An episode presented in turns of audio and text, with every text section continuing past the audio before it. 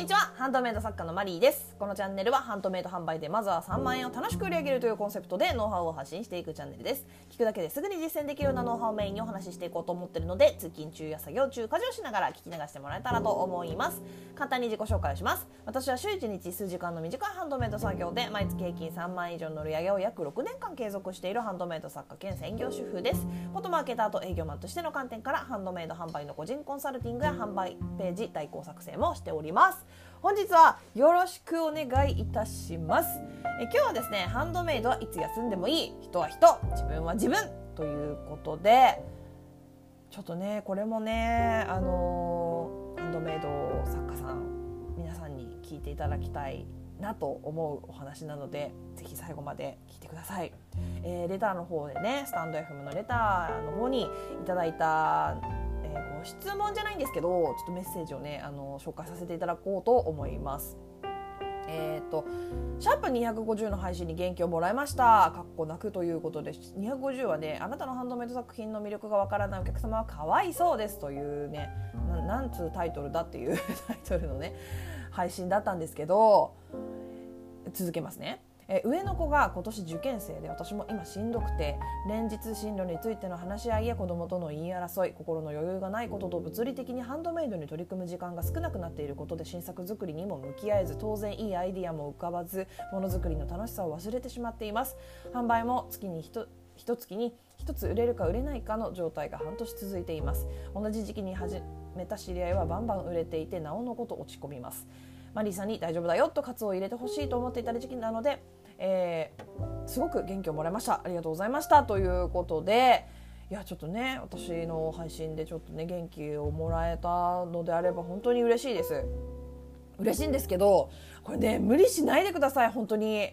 あのちょっとね単刀直入にというかズバリと言わせていただくんですけどあのこういう時はね思い切ってハンドメイドを一回やめるというかあの完全にやめるんじゃないですよ。あの距離を置いた方がいいと私は思います。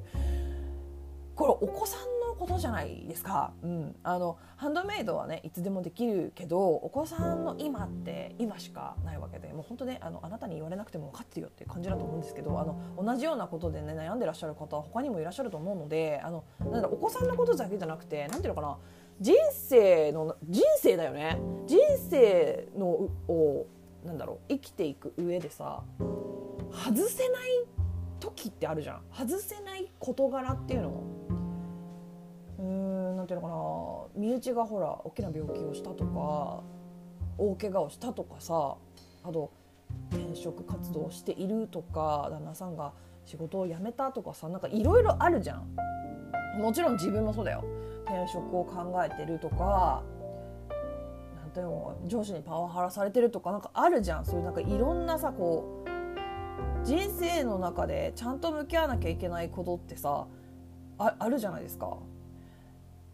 あの本当人生で何回も起こらないようなことっていうの、うん、だからそういう時ってねあのハンドメイド一回横に置いておいていいと思うんですよ。あのハンドメイドしないと食っていけないっていうのだったら話は違うんですけどそうじゃないのであればなおさらですよね。あのもしハンドメイドで食べているから休めないっていうことであればまあそれは普通のお仕事と同じで、まあ、ハンドメイドは仕事なんですけどね私の中では。あの子供が大変だから会社休むとかってできないじゃないですか。だからそのハンドメイド休んでいいとは言えないんですけどでもまだハンドメイドしてないと困る絶対にやってないと困るっていう時じゃないのであれば今はちょっとお休みしてその今大事にすべきことの方にあの力を割くというかあのたともし私がねこのレターくださった方、ね、作家さんの立場だったら私だったら休みますかねハンドメイド1回。うん、正直ねこれどっちについてもストレス溜まっていいことないと思うんですよね。なんだろうだからどっちかを一旦置いとく？横に置いとく？もうちょっと一回忘れるというかあのそうなったらもちろんねあのお母さんを辞めるわけにはいかないと思うっていうかそんなわけないじゃないですか。お母さんを辞めることはできないから。だから考えるまでもなくハンドメイドを一度辞める。あの一旦置いとく。横にね。はいじゃあ後でやるからちょっとはいちょっと一回ストップ。みたいな感じで。あのハンドメイドは逃げないですしもしね今新作とかを待ってくれてるお客様がいたとしてもあの仕方ないですよね。お子さんのことの方が大事ですよねどう考えても。うん。いやそんなことねあのねそのこのレターくださった作家さんが一番よく分かってると思うのであいやあんたに言われなくてもって本当に思ってらっしゃると思うんですけどあの真面目ですよねとても。あのとってもね誠実な方なんだなって思うんですよ。あのちゃんと全てに向き合おうとしてるというか。でもだからこそ疲れちゃうっていうかあの正直ね両立が無理な時ってありますよ。なんかね分かるんですよ。私以外の人はみんな両立できてるみたいにあの思っちゃうじゃないですか。あれ絶対そんなことないですからね。本当に。あのみんなでできてないからそんなに。完璧には。そんな風に見せてるだけ。言わないだけ。うん。絶対にできてない。どこかは手を抜いてたりとかうまくやってるんですよ。でも私だってそうですよ。だって何ていうのかな。あの来週休む来週休むっていうかまあ、休むんですけどこれだってちゃんと自分のバランスを整えるためですからね。我慢はしないんです本当に。じゃないと何も続かなくなるんですよ。あの全てが。で全部にそうやって真面目に向き合おうとしちゃう、ね、頑張り屋さんって本当に心が折れやすいからあのねもっと自分に甘くていいですよ。厳しくなくていい本当に。だからあの人にもね厳しくしないでいいんですけどそう。あの一度にね何でもかんでも全部できないですよ。しかもそんな重大なことをねいや無理無理無理無理できないできない。だから今一番大事なことだけに目を向けてあのそっちで疲れたらあのちょっともう息抜きに大好きなハンドメイドでもやるかみたいな。あのどっちもちゃんとしようとするから辛いんですよね。だからいいんですよ別に。あのいつ休憩したって再開したって。あの見てくれるお客様は絶対にいますよ。購入してくれるお客様はいつだって現れます。あの今いるお客様がいなくなった死ぬってわけじゃないじゃないですか。ブランドが終わるってわけじゃないじゃないですか。あの人はね日々生まれてるじゃないですか。すっごい極端な話していいですか？もう超極端なんですけど人間って日々増えてるじゃないですか。普通に考えて、まあ、少子化ですけどそれにしたって日々増えてるじゃないですか、まあ、減ってもいますけどね。だから本当極論こっから15年休んだとしてもめっちゃ極論だよ。15年後のテクノロジーで海外のお客様がめっちゃ増えるかもしれないし今日生まれた赤ちゃんが中学3年生になってお客様になってくれるかもしれないじゃん。っていうね極論ね。ででもこのねテクノロジーで海外のお客様がめっちゃ増えるってこれはマジである。15年と言わず23年後とかに。あると私は思ってます。まあ、それはまあ置いといてあの今日その話じゃないからね。でも本当にねなんていうのかなここうなったら一貫の終わりみたいに思い込んじゃってる方多いなって思うんですね私。うん、全然そんなことないよ。いつの時代だってどんな時だってあなたの作品が好きあなたの作品が一番いいって言ってくれる人っているからマジで。ねだって今月に1個だとしても買ってくれてる人いるんですよね。だったらちゃんとそのお子さんのこととか落ち着いたりとかそのねあのこのねレターをくださった方以外にも今そういう状況の方っていると思うんですけど仕事超大変とかめっちゃパワハラされててマジで訴えようかなとか思ってるとかなんかいろいろあるじゃないですか。だそういう時に何て言うのかなそういう時に全部を取りこぼさないようにしようとするのは無理。無理だから大丈夫。あの無理しなくて大丈夫。ハンドメイドはいつでもお休みできるし再開もできます。今いるお客様が全員離れていっちゃったとしたっているまた集客すればいいんだよ。大丈夫だから。あのいなくなんないから。今月月にね1つしか買ってくれてないって言ったって1つ買ってくれてる人がいるんですよ。これまた今後の配信でも話すと思うんですけど。あのってことはもっといるんですよあの1人いるんだったらもっといるんですよ ただそのもっといる人たちにまだ届いてないだけであって見つけてもらえてないだけでなので、うん、あの見つけてもらえるようになるまでってやっぱりそのこれまた別の話になっちゃうからあの、ね、また今度ねお話しますけどあの全然ね時間かかるんで、うん、大丈夫ですよ本当に。であのー、まとめますね一回。ズバリ言います。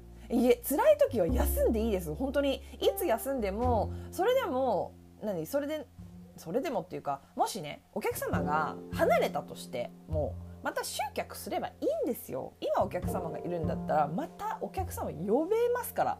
今買ってくれる人がいるんだったら1人でも。だったら他にもいるから大丈夫。だから今全部一気に頑張ろうとしないでください。あの人間ってそんな器用じゃないよ。うん。大丈夫です。安心して休んでください。また始めたらいいんですよ、うん、安心して休んだり始めたり休んだり始めたりしていいんですよ。あともう一個ねすごく大事なこと。これは散々言ってますけどあの人と比べないでください。人と比べてるとね本当に伸びないです。人と比べる方はねちょっと成功から遠のくと思ってください。それぐらい思ってください、うん、結果から遠のくと思ってください。あの今ある環境って変えられないんですよ。それはあの自分も人も同じなんですね。でその中でやれることをみんなやってるわけでその中でやれることをうまくやれる人が結果出してるんですよ。だから人と比べても意味がないんですよね。もし全全く状況が同じ作家さんがいれば話は変わってきますけどそんな人います？家族構成一緒、えー、子供の性格一緒、えー、旦那の仕事一緒、えー、旦那の収入一緒住んでる場所一緒、えー、間取り一緒とかね。全部一緒みたいな。そんな人いないじゃないですか。だから比べても意味ないんです。それあの人それぞれ環境って違うので100人いたら100個環境があります。でその中でうまくやるんですよ。みんな。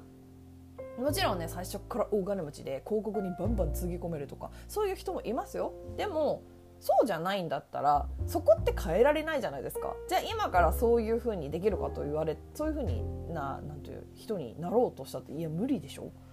そ うだから意味ないんですよ比べるって。本当に意味ないんです。だから人のことは無視しましょう。あの参考にできそうなことは参考にしだから上手に人のことを見てほしいんですよね。うんこれ本当にね難しいのかもしれないんですけど上手に人と比べてほしい。比べるんだったら上手に比べてほしいんですよ。もっとずる賢くなってほしいというか何て言うのかな自分を卑下しないでください。あの人がどうとかマジで関係ないんで、うん、本当に関係ない。大事なのは自分です。自分と自分の家族だったりとか自分のことだけ大事なのはあの自分がストレスなく楽しく過ごせるようにすることだけを考えてください本当に、うん、だからだ本当大丈夫だよ。今買ってくれてる人いるんでしょ？あの今一個も買ってもらってないまだっていう人は本当見てもらってないだけだからね。あなたがそれを売ってることに気づいてないってだけだから人々が。そうだから本当に大丈夫だからマジで。本当に何回も言うけど大丈夫ですから。あの1回休んだぐらいでそれで何かこう人に差をつけられるとかは悔しい気持ちはあるかもしれないけど別に良くないですか？ね人生1回しかないんですよ。ねだから楽しくやりません？人生のイベントごと全部楽しく向き合いましょうよ。あのま後なんていうのかな。そのお子さんのさそういう時期も私もね私まだちっちゃいんですけど来るんでしょうね。辛いでしょうね。しんどいと思います。私も。だって今ですらしんどいからね。でもそんなこともあったよねって言える時が来るじゃないですか絶対。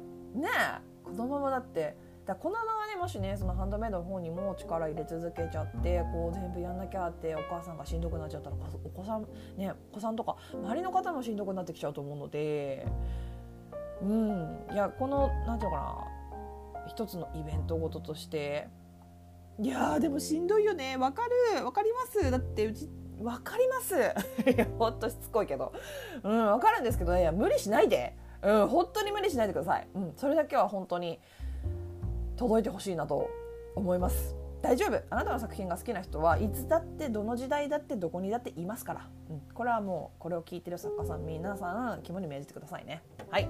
ということで今日は5分でになります、えー、どんなご質問にもお答えしていきますので Twitter の質問箱やスタンド FM のレターなどでお気軽にご質問を送ってもらえたらと思います。もしまだ聞いてみたいなと思っていただけましたらフォローやいいね YouTube でしたらグッドボタンチャンネル登録をしてもらえるととても励みになります。以上お聴きいただきありがとうございました。ではまた次回お会いしましょう。さようなら。